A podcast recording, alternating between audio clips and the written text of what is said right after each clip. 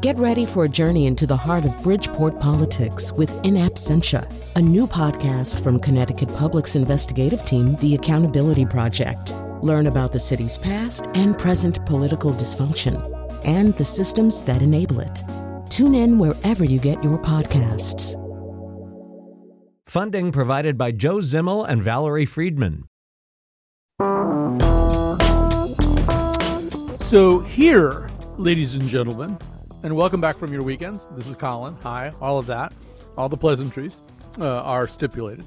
Here is why you must vote in those pesky off cycle gubernatorial elections, where turnout is always lower than it is during the presidential cycles because you don't hear anything on, you know, Saturday Night Live or something about the gubernatorial races. But anyway, it turns out, as we are about to discuss, that governors get to decide whether you live or die. So you should probably try to know a little bit about them. And maybe people like me should be encouraged to ask them kind of value based questions. You know, those questions that are sometimes seen as a little bit too puffy in debates. Maybe those are the right questions. So uh, we're going to talk about that with John Harris, who's the uh, co founder and editor in chief of Politico. Uh, not exactly that uh, founding editor. That's his actual title. Founding editor and editor in chief of Politico magazine. Uh, and uh, we're going to sort of talk about these kinds of essentially philosophical choices that are being made by political leaders who may or may not be trained at all in philosophy. We're also going to talk to Carl Zimmer, one of the preeminent science writers in America, about the race for a vaccine, about the presence of nationalism in some of the races for a vaccine and anything else that we can get Carl to talk about. Uh, he basically knows everything. And then at the end, because you didn't have enough to worry about, there are murder hornets. That's actually what they're called. There's a kind of hornet called a murder hornet that has arrived on the West Coast. And we won't get you too worried about it, but you should be a little bit worried anyway. All right, so let's get going with this. Uh, John Harris, founding editor, editor in chief of Politico Magazine, uh, welcome back to our show. Yeah, hey Colin, nice to hear your voice again. Well, it's nice to have you on. So, um, you know, I find myself imagining a race of extraterrestrials watching this whole scenario from a distant starship, and they keep saying, I don't get it. They have new cases emerging all over the place, but they're sending people back out there. Why are they doing this? Uh, uh, and and that's basically what we're seeing right now. We're seeing states opening back up while they have emerging cases. In some cases, while they have new uh, statistics indicating that that cases are on the rise, they're opening back up. So, so how, what do we make of this? How do we understand this? Well, look, I'm not going to make a judgment because it's outside my kind of area of expertise about the public health dimension of this, is whether a state that's opening up, uh, such as Colorado, uh, is doing so uh, too early or not. Um, I what I will say is that every single governor, all 50 of them, is making some trade-off, some calculation, uh, some, some relative judgment uh, uh, about values that are in tension with uh, one another. Uh, public health is one. Uh, the desire of people to get back on with their lives uh, and all the benefits that come with that is, is the other. Uh, and it's a difficult moment for our politics because we're used to discussing issues in absolutes and in highly moralistic terms, um, when in fact uh, an issue like this doesn't really lend itself to absolutes. That uh, you're, everybody is making judgments about what level of risk we consider acceptable and how much value we assign to to, uh, to different uh, priorities that, that are indeed in tension with one another. So let's hear how this sounds. Uh, here's the governor of Colorado responding to a question uh, from Jake Tapper on CNN's State of the Union uh, on April 26. A question about whether he is uh, worried that reopening business too soon could cost human lives. Here he is.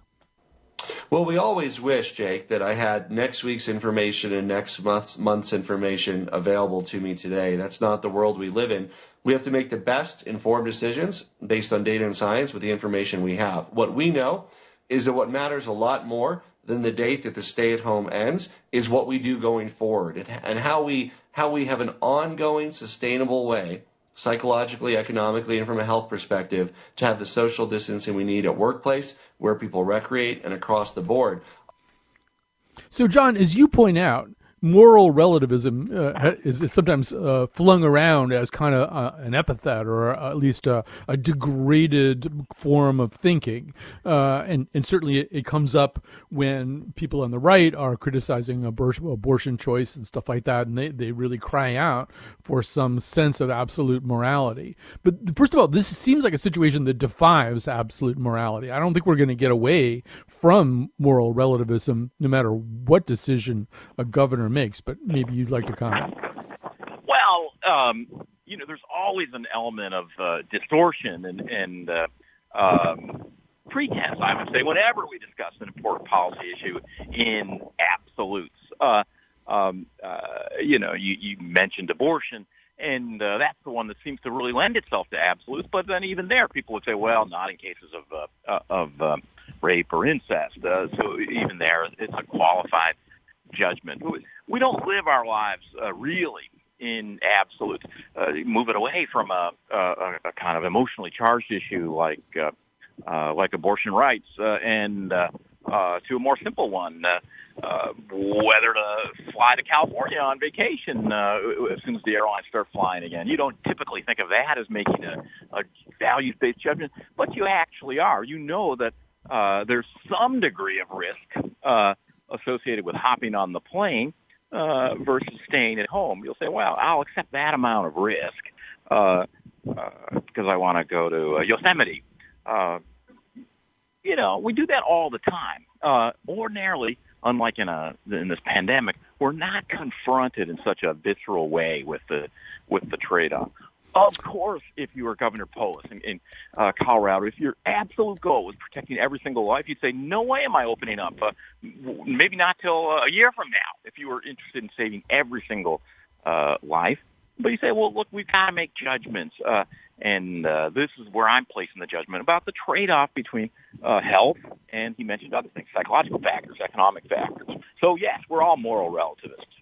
Right, and and even for Polis, yeah, he he knows there is no way that he can prevent all deaths. I mean, even as the, the sketch that the way that you sketch it out, the way you lay it out, I mean, if he keeps the controls on, there are going to be other things. There maybe is going to be a higher rate of suicide. There may be domestic violence that leads to a murder. There may be ways in which uh, people who are very poor and can't get access to resources uh, get sicker uh, than they otherwise would and die, or you know have all kinds of other social ills that contribute to their early demise. It, it's why there isn't like a 100 percent safe way.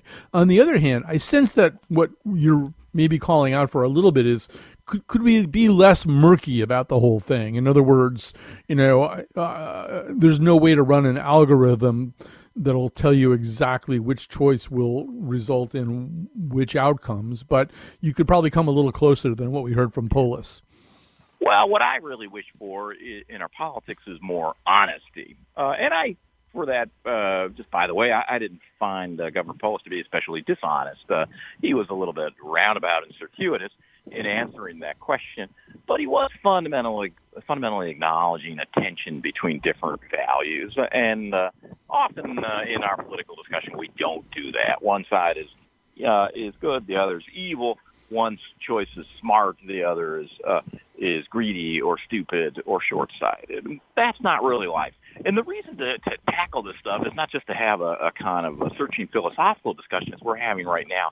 The reason I think the pandemic is an important moment in our politics is that most of the big issues uh, over the next generation, Colin, I think uh, are some version of this. Uh, climate change and how to tackle that is a public policy that starkly puts different values in tension with one another. They're not necessarily mortally antagonistic. They can be balanced, but you have to acknowledge that there's a balance between uh, um, people's right to do what they want, which is uh, ordinarily an attractive goal, versus uh, saving the uh, the planet from uh, warming, which is obviously a moral imperative of its own. How do you balance those? Uh, uh, regulating technology, perfect example.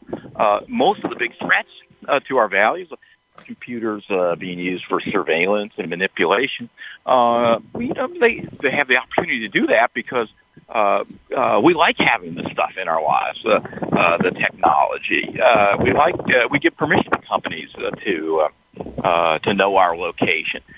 Uh, so it's these are uh, these are values that are in tension with with each other, and I think uh, constructive politics uh, would acknowledge that and have a debate about where to put the balance.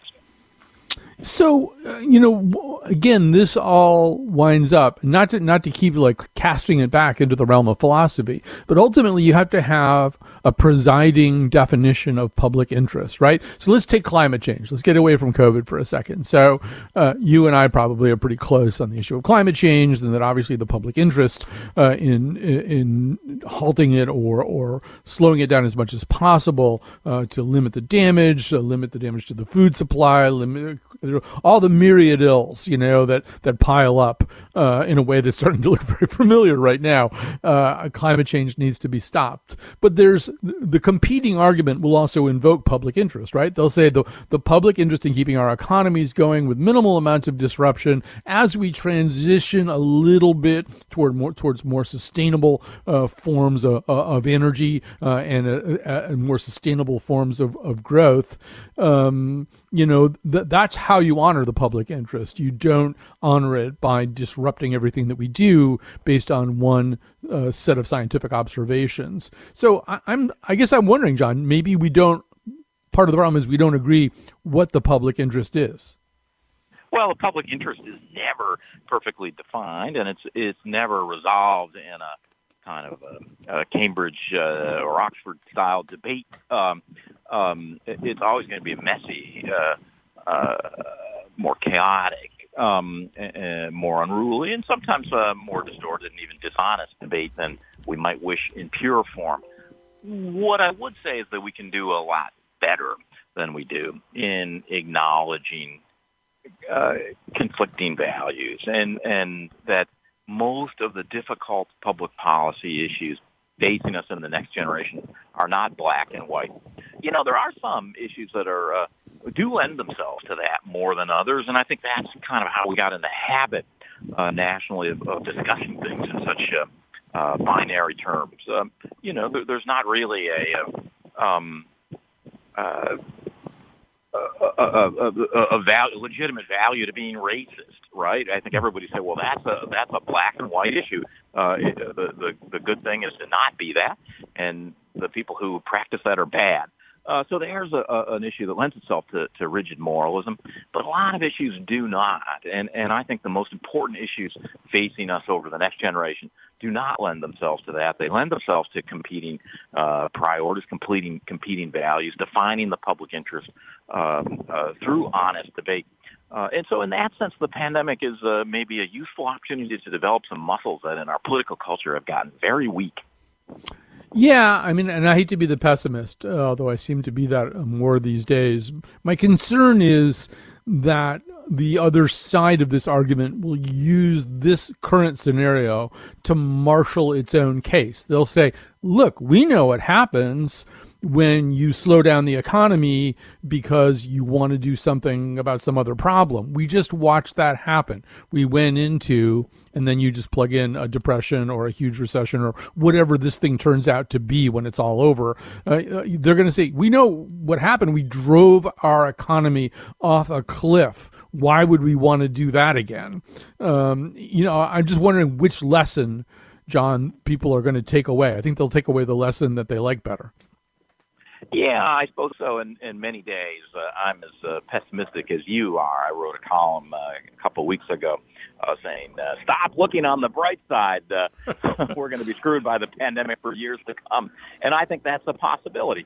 Um, uh, in a more optimistic mood, uh, the most recent column I wrote, and I guess uh, our conversation with you now is, uh, I think that uh, uh, we do tend to. Uh, muddle our way through uh, in a in a messy and improvisational way. Uh, but the public interest does get defined. Um, and um, anyway, I, I'm so at least for today, I'm going to be optimistic. Yeah, well, the good narrative is scientists told you about something that could happen for years and years and years, and everybody ignored it. And look at the mess we're in. Uh, and you could just plug climate change into that same thing. But I, am just wondering. I, I, hope you're right, John. Uh, it's always great to talk to you, John uh, Harris, founding editor uh, uh, and uh, editor in chief of Politico Magazine. Thanks for being with us. Yeah, thanks so much. I hope to talk to you soon. All right. So we're going to take a break. We're going to talk to Carl Zimmer, who knows everything really about science. That may be building them up a little bit too much. On the other hand, it may be just a very fair statement. Uh, one of America's preeminent science writers. He's going to talk about the race for a vaccine, uh, which the New York Times covered comprehensively.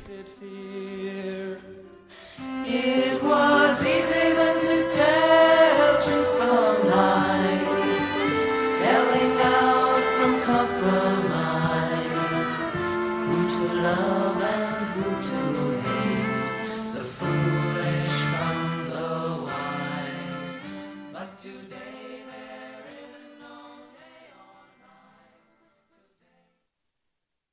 Carl Zimmer is the author of 13 books about science. His newest book is She Has Her Mother's Laugh The Power, Perversions, uh, and Potential of Heredity. His column Matter appears each week in the New York Times, uh, and he's an adjunct professor at Yale. Uh, he was one of the uh, writers who worked on this weekend's New York Times piece. But what's, what's at stake in the rush to uh, find a vaccine against the coronavirus that causes COVID 19? Uh, Carl, welcome back to our show. Thanks for having me. So let's start with today's news, and then we can probably work backwards from there to all the stuff that you guys reported on. So today in Brussels, there's this weird kind of you know, like telethon or something taking place where world leaders are pledging uh, money uh, to raise at least eight billion dollars for research into a possible vaccine and treatments for the coronavirus, with the goal also of somehow or other taking it out of nationalist uh, interests uh, and and creating something for the world as opposed to an originating country. Uh, absent would be one key country, unless you count Melinda Gates. Uh, the United States is, as I understand it, not there uh, as part of this. So tell us about this, Carl.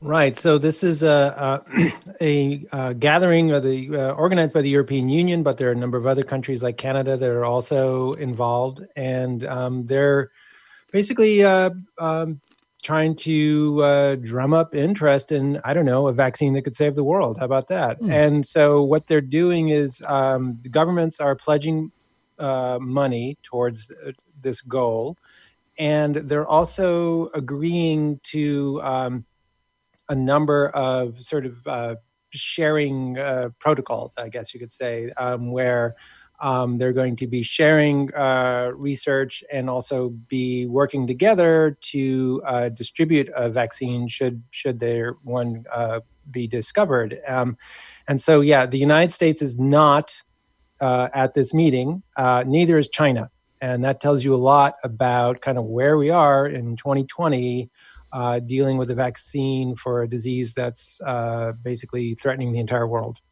Right. So the bad news is that all these different countries, uh, are, are, certainly these two big players that you mentioned, uh, and lots and lots and lots of projects are kind of all over the place.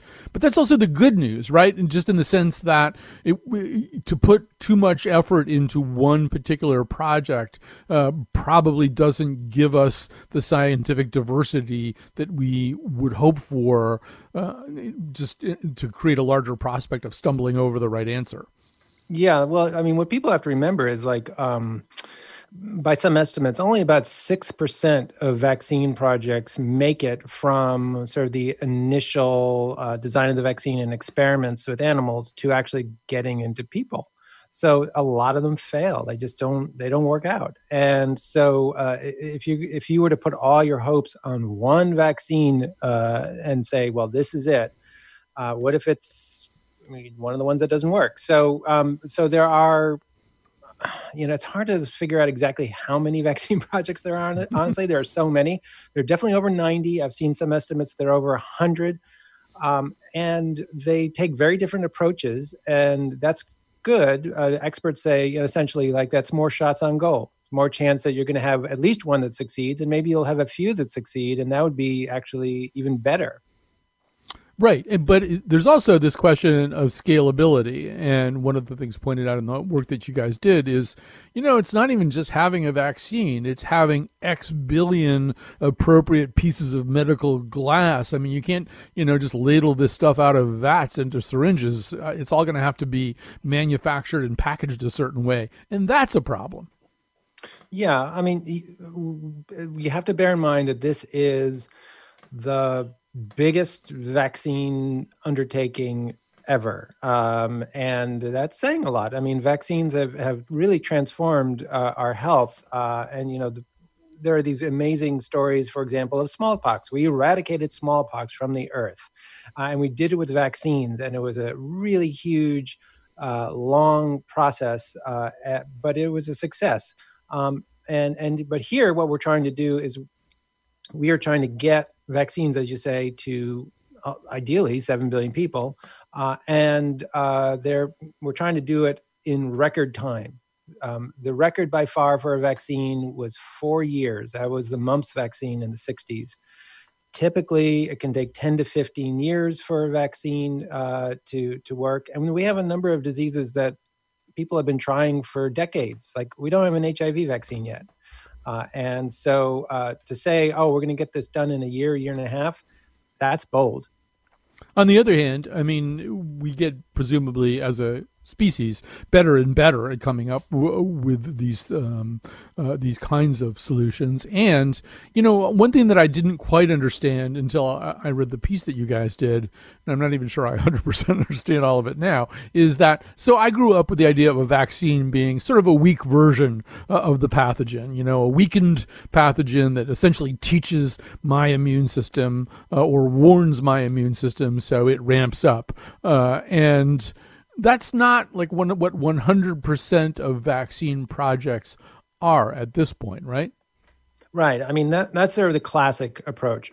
so, you know, um, the the rabies vaccine was one of the first vaccines ever made, and that is a, that was a a weakened virus, and and there. Uh, and a lot of the vaccines that, that we get these days are, are weakened or inactivated viruses. The viruses itself and it's in your immune in your body and your immune system can get to know it without you getting sick because it can't replicate.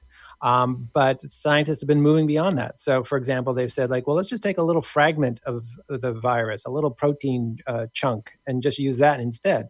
Uh, and the most uh, you know the, there are lots of uh, new kinds of vaccine designs like let's just let's just stick some dna into your body and your cells will read the DNA and make that little virus protein uh, on its own, on their own. And then, uh, so basically, you are sort of making your own body the the factory to generate the, the chemicals that are your immune system is going to use to learn. Uh, and so, yeah, so there's a wide, wide range of these uh, new approaches, and um, they're all being uh, tested right now. And there's also a, a, little bit of variety of possible protocols for testing. So, you know, on one version you move through ferrets and, and macaques and stuff like that. But there are this there is this protocol uh, called a challenge trial. Ex- explain that. Right. So um, once a vac- so vaccines um, are are the most rigorously tested form of medicine of all. Uh, and the reason is that uh, vaccines are intended to be given to many, many millions of people, billions of people, the vast majority of whom are healthy. So you're not you're not like giving a drug to someone who's sick in order to cure them. You're get you're treating healthy people. So to make healthy people sick would be really bad.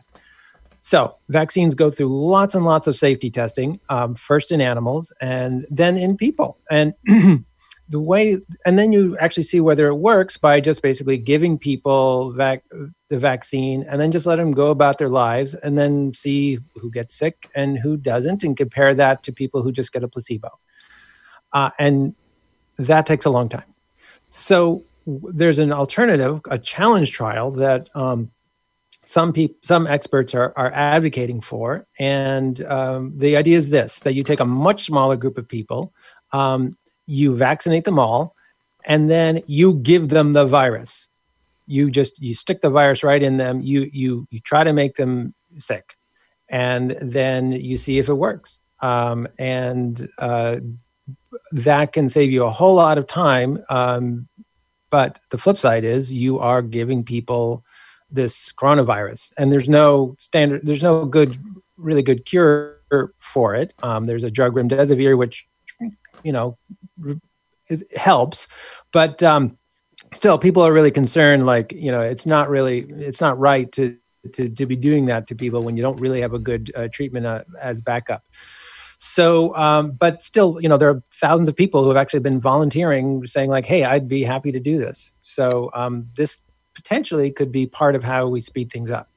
Although, I mean, one of the concerns that I would have, I mean, one of the reasons I won't be one of the volunteers has to go has to do with something that you brought up uh, quite some time ago, which is this is a really weird virus.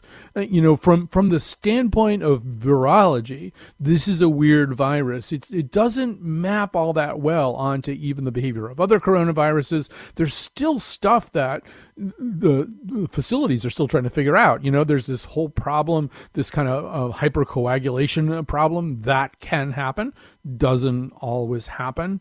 Uh, there's the, these huge kinds of inflammation responses, some of which seem to happen when the virus is kind of on the way out, isn't really as present in the body. The body is still left with all these gigantic issues, some of which hospitals are getting smarter and smarter at treating and screening for pulmonary embolisms all the time and trying to figure out if there's going to be thrombosis in the leg. Is that where the leg just went numb? You know, th- this is a strange critter. And, and so even knowing how to take care of those human challenge volunteers in an appropriate way is maybe something, it's maybe a place we're not kind of at right now, but respond to that. So, um, you know, I, it, the, it's striking that all, all, of these things that people are discovering about the coronavirus, and um, really uh, what it what it means is that we are encountering a new disease for the first, time um, and having to deal with it really fast. And so doctors um, may be sort of approaching it um, with certain paradigms in mind. You know, they, you know, people kind of initially sort of kind of likened it to the flu or to pneumonia, uh, and uh, this is different. It's definitely different. I mean, it, and you know, uh, it it uh, it can go after the kidneys, for example, uh, which, you know, when you get the flu, like di- you, you, don't really think, oh, maybe I'll have to go on dialysis. Mm. Unfortunately, that's an issue with this. So, um, so, you know, if anyone's going to do a challenge trial, they have to really come up with a really detailed informed consent. Um, and partly that informed consent is going to depend on all the observations that doctors are making right now to say to people like, okay, well, if you do this, you know, here are the chances you just won't feel anything at all. Here are the chances that you'll feel something uh, kind of like a bad cold. Here are the chances that, like, you know, you you you might have a stroke. You know, strokes are a problem mm-hmm. of in a few cases. Um, so yeah, it, it's going to. Uh, I don't think that people should volunteer for this lightly. Now that being said, like you know, certainly it would make sense. Uh, some have argued to have younger people do this uh, in their twenties because they're you know the fatality rate is, is much lower for them. Um, but on the other hand, like it doesn't. It's not as if people in their twenties are immune to. Uh, you know, we've we've seen these heartbreaking stories of people, you know, relatively young people just suddenly having strokes. Um, so, you know, this should not be something to enter into lightly. It seems as though the process of maybe identifying that kind of person runs on a parallel track to a process that we're all going to have to be part of at a certain point, which is ultimately, it seems to me that there's going to have to be some kind of risk factor algorithm, a thing that feeds as many of our variables into it as possible and may change from day to day and just looks at the the probability of certain things happening to us. And and and I'll give you an example. I mean, you know so much more about this, but you mentioned remdesivir. So remdesivir is kind of complicated too because it seems to work way earlier in the process, but it's not something your doctor can phone in a script for or something. This is an intravenously administered drug. Most people don't show up to places where they could get intravenous drugs early in their symptomatic process with COVID 19 because they're told, well, stay home until it gets really bad. So, so, so remdesivir, at least initially, if it works, it, it might work a little bit more like Tamiflu, where that really early window uh, where you get the antiviral would be helpful. But you're not likely to get it early in the process for all the reasons that I just uh, laid out, unless you had some kind of understanding that you were higher risk for some reason, that maybe you ought to be, you ought to rush to the front of the line for the remdesivir because you're going to get a worse COVID than the average person. I don't think we have that tool yet, but you understand what I'm saying? I, don't, know, I don't know if I'm making any sense. Sure. It, see, it seems sure, likely yeah. that I mean, we need that. Yeah. Yeah. Oh, absolutely. No. And, and, and I, and that is that kind of um, uh, understanding is coming together, and you know, people. I do think that within a few months, you know, patients will um, uh, be first of all they'll be test they'll, they'll be testing uh, at, so that you people will find out sooner whether they're actually sick or not, and then um, it may be possible to um, do a profile of people and say like, okay, we've taken a look, and um, you know you're you know the this virus is replicating very fast. You've got a heavy dose. You know, we're we're very concerned. We need to start you on some sort of antiviral right away. Um, it, it may also be that um, along the way, uh, scientists will be keeping track of the immune system because actually, like one of the most dangerous things it seems is that um, uh, our immune system, after a while, just starts to to misfire, and instead of controlling the virus, just goes berserk and attacks ourselves. And there may be um, some certain drugs which are now in clinical trials right now, um, which could just sort of tame that down. So you might get a cocktail of something like remdesivir or some other drug uh, to, to keep the virus in check, something to keep the immune system in check, and it could all be adjusted based on your profile. Um, that could happen. Um, it's but it's not happening right now. We're not there yet.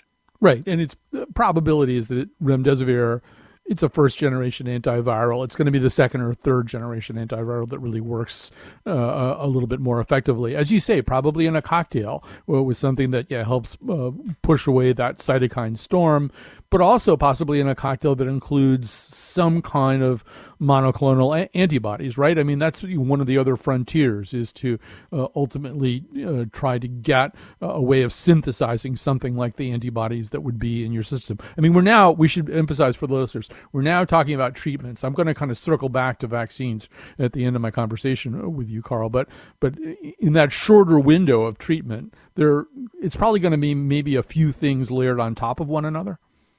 Well, yeah, that's what scientists I've talked to uh, have been uh, talking about, and this, you know, th- this will all be moving much faster than vaccines. I mean, so vaccines are, are going as fast as the vaccine project can go, but that's going to take longer. But um, you know, when people are sick right now, you can you can say like, okay, like let's see if let's see if this drug can help, and uh, and scientists actually uh, are screening thousands and thousands of drugs that are already approved by the FDA to see if any of them you know, also happen to work against uh, COVID 19. And lo and behold, um, they I've written about this in the Times this week. A, a few dozen of them do. They do, and they do really well. And it doesn't matter that they are used like Thorazine, which is used for schizophrenia, or or certain allergy drugs and so on.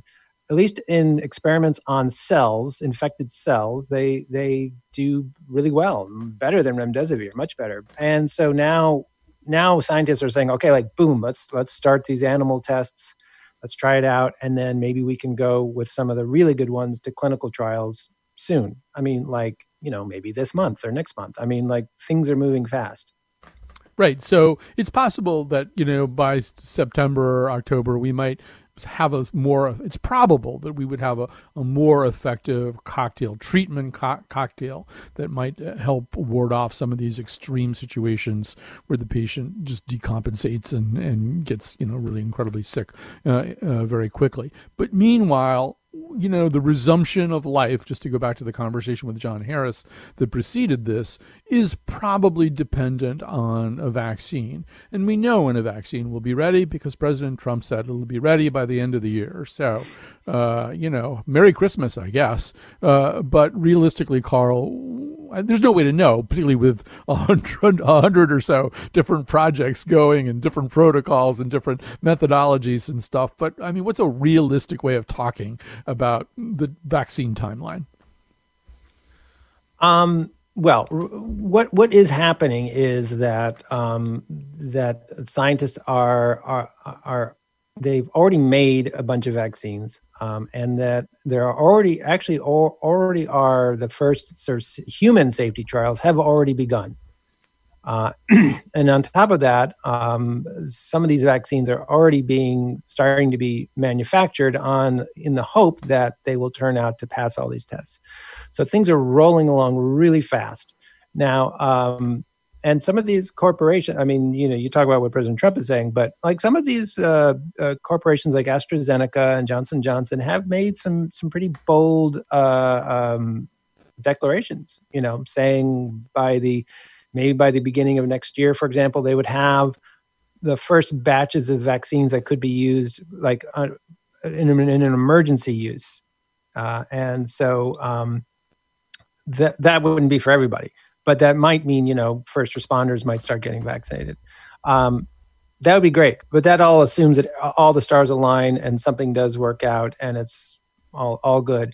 Um, you know, it will take it will take longer for for things to be mass produced and be to, to be distributed and so on. So um, you know, maybe sometime in maybe sometime in 2021, maybe.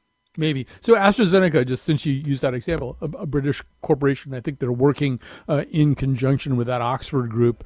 Uh, that sort of sounds like a British vaccine where everybody in uh, the United Kingdom or, or, or however they decide to define it gets it first, and then we can talk about the rest of us. But first of all, is that the way it's likely to work in in a lot of these scenarios? I mean, I know Macron and all those people who are part of this Brussels thing today are saying, no, no, no, no, no, that's not a good way to do it. It but isn't it kind of likely that that that is kind of how they might do it?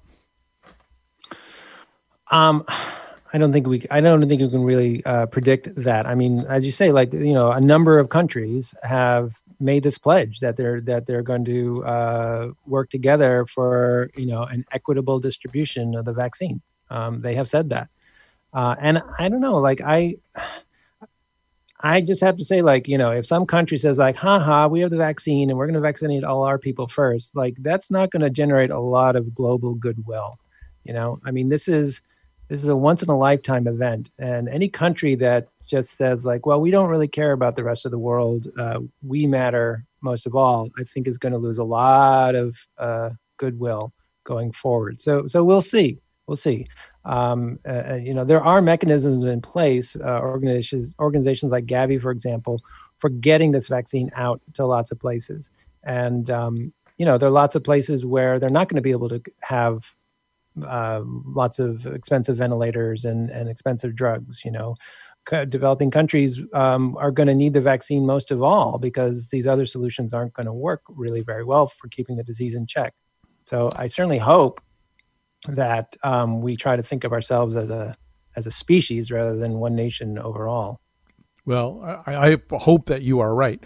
Uh, what they should all do is watch Contagion. You know, in Contagion, yeah. they have the the this like the lottery. You get uh, the ping pong balls, and the birthday comes up, and everybody with that birthday gets it. It seems extraordinarily fair, uh, although uh, left very much also to chance.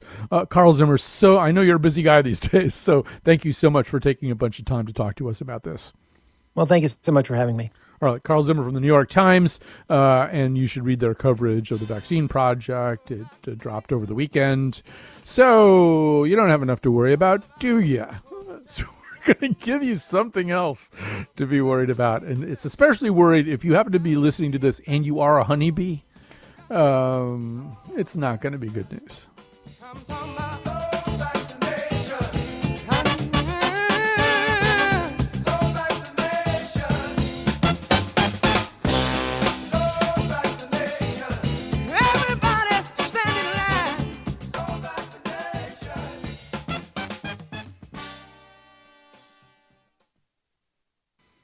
We are back. It is time to say some quick thank yous. Uh, those thank yous uh, go to Cat Pastor, who is there in the studio uh, making this whole thing happen uh, and making it possible for me and for Betsy Kaplan, the producer of this episode, to work from our homes. Thanks also to Gina Amatruda. We, are, I should say that our technical staff, there's like stuff that happens all the time, just glitches that come up, uh, problems that come up that we just couldn't possibly anticipate. There's no playbook for doing what we're doing right now. Like so many, uh, so many other parts of the the media, every day we put out a little fire, and when I say we, I mean they do.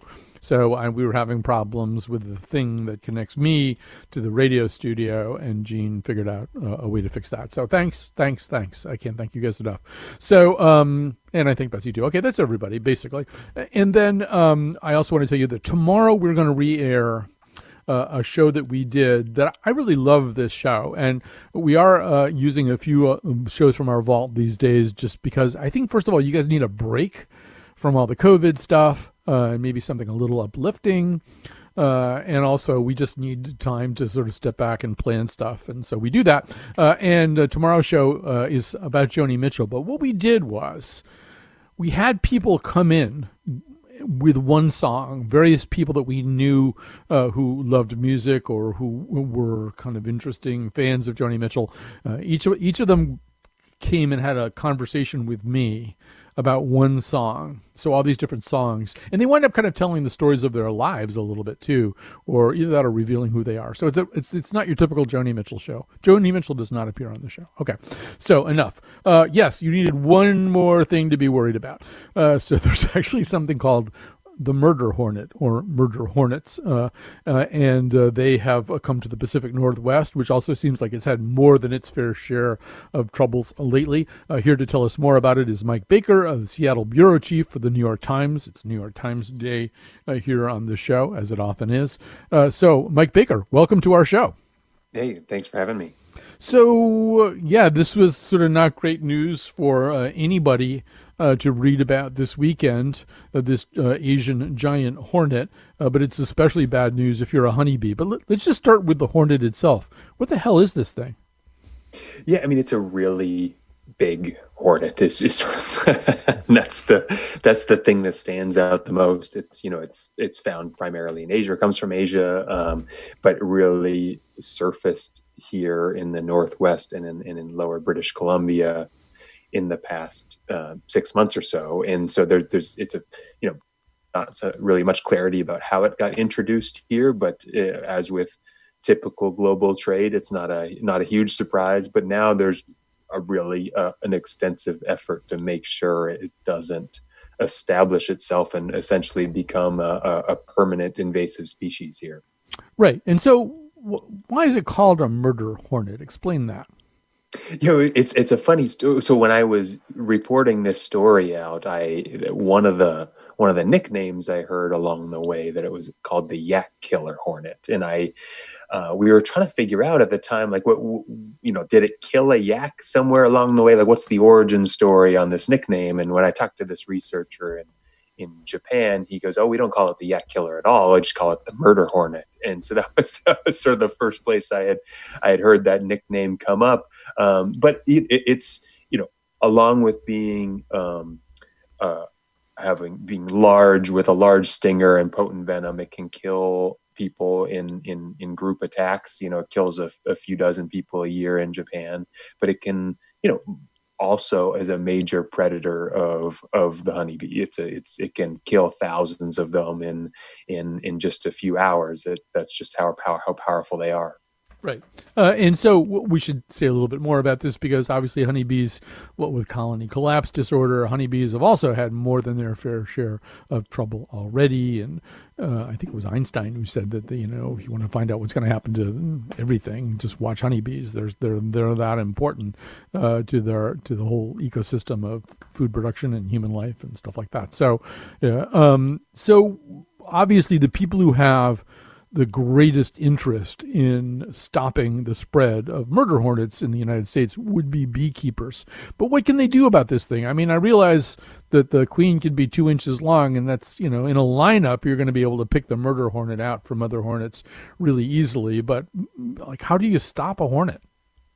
I mean, it's a it's a tough situation because you know they're not sure how long they've been here. We've only had two confirmed sightings, and they came right really right in the uh, end of fall last year. And right when we're heading into winter and you're expecting you know basically the queens to overwinter before and now now is the season where they're actually going to start emerging again and a chance to to track them down. So there's a few different strategies right now. One is huge surveillance you know making people aware of this thing you know call and report if you see something like it send in a picture. We'll you know even if you're not sure you know send something in. We can tell you yes or no and, and at least have sort of a bunch of eyes around.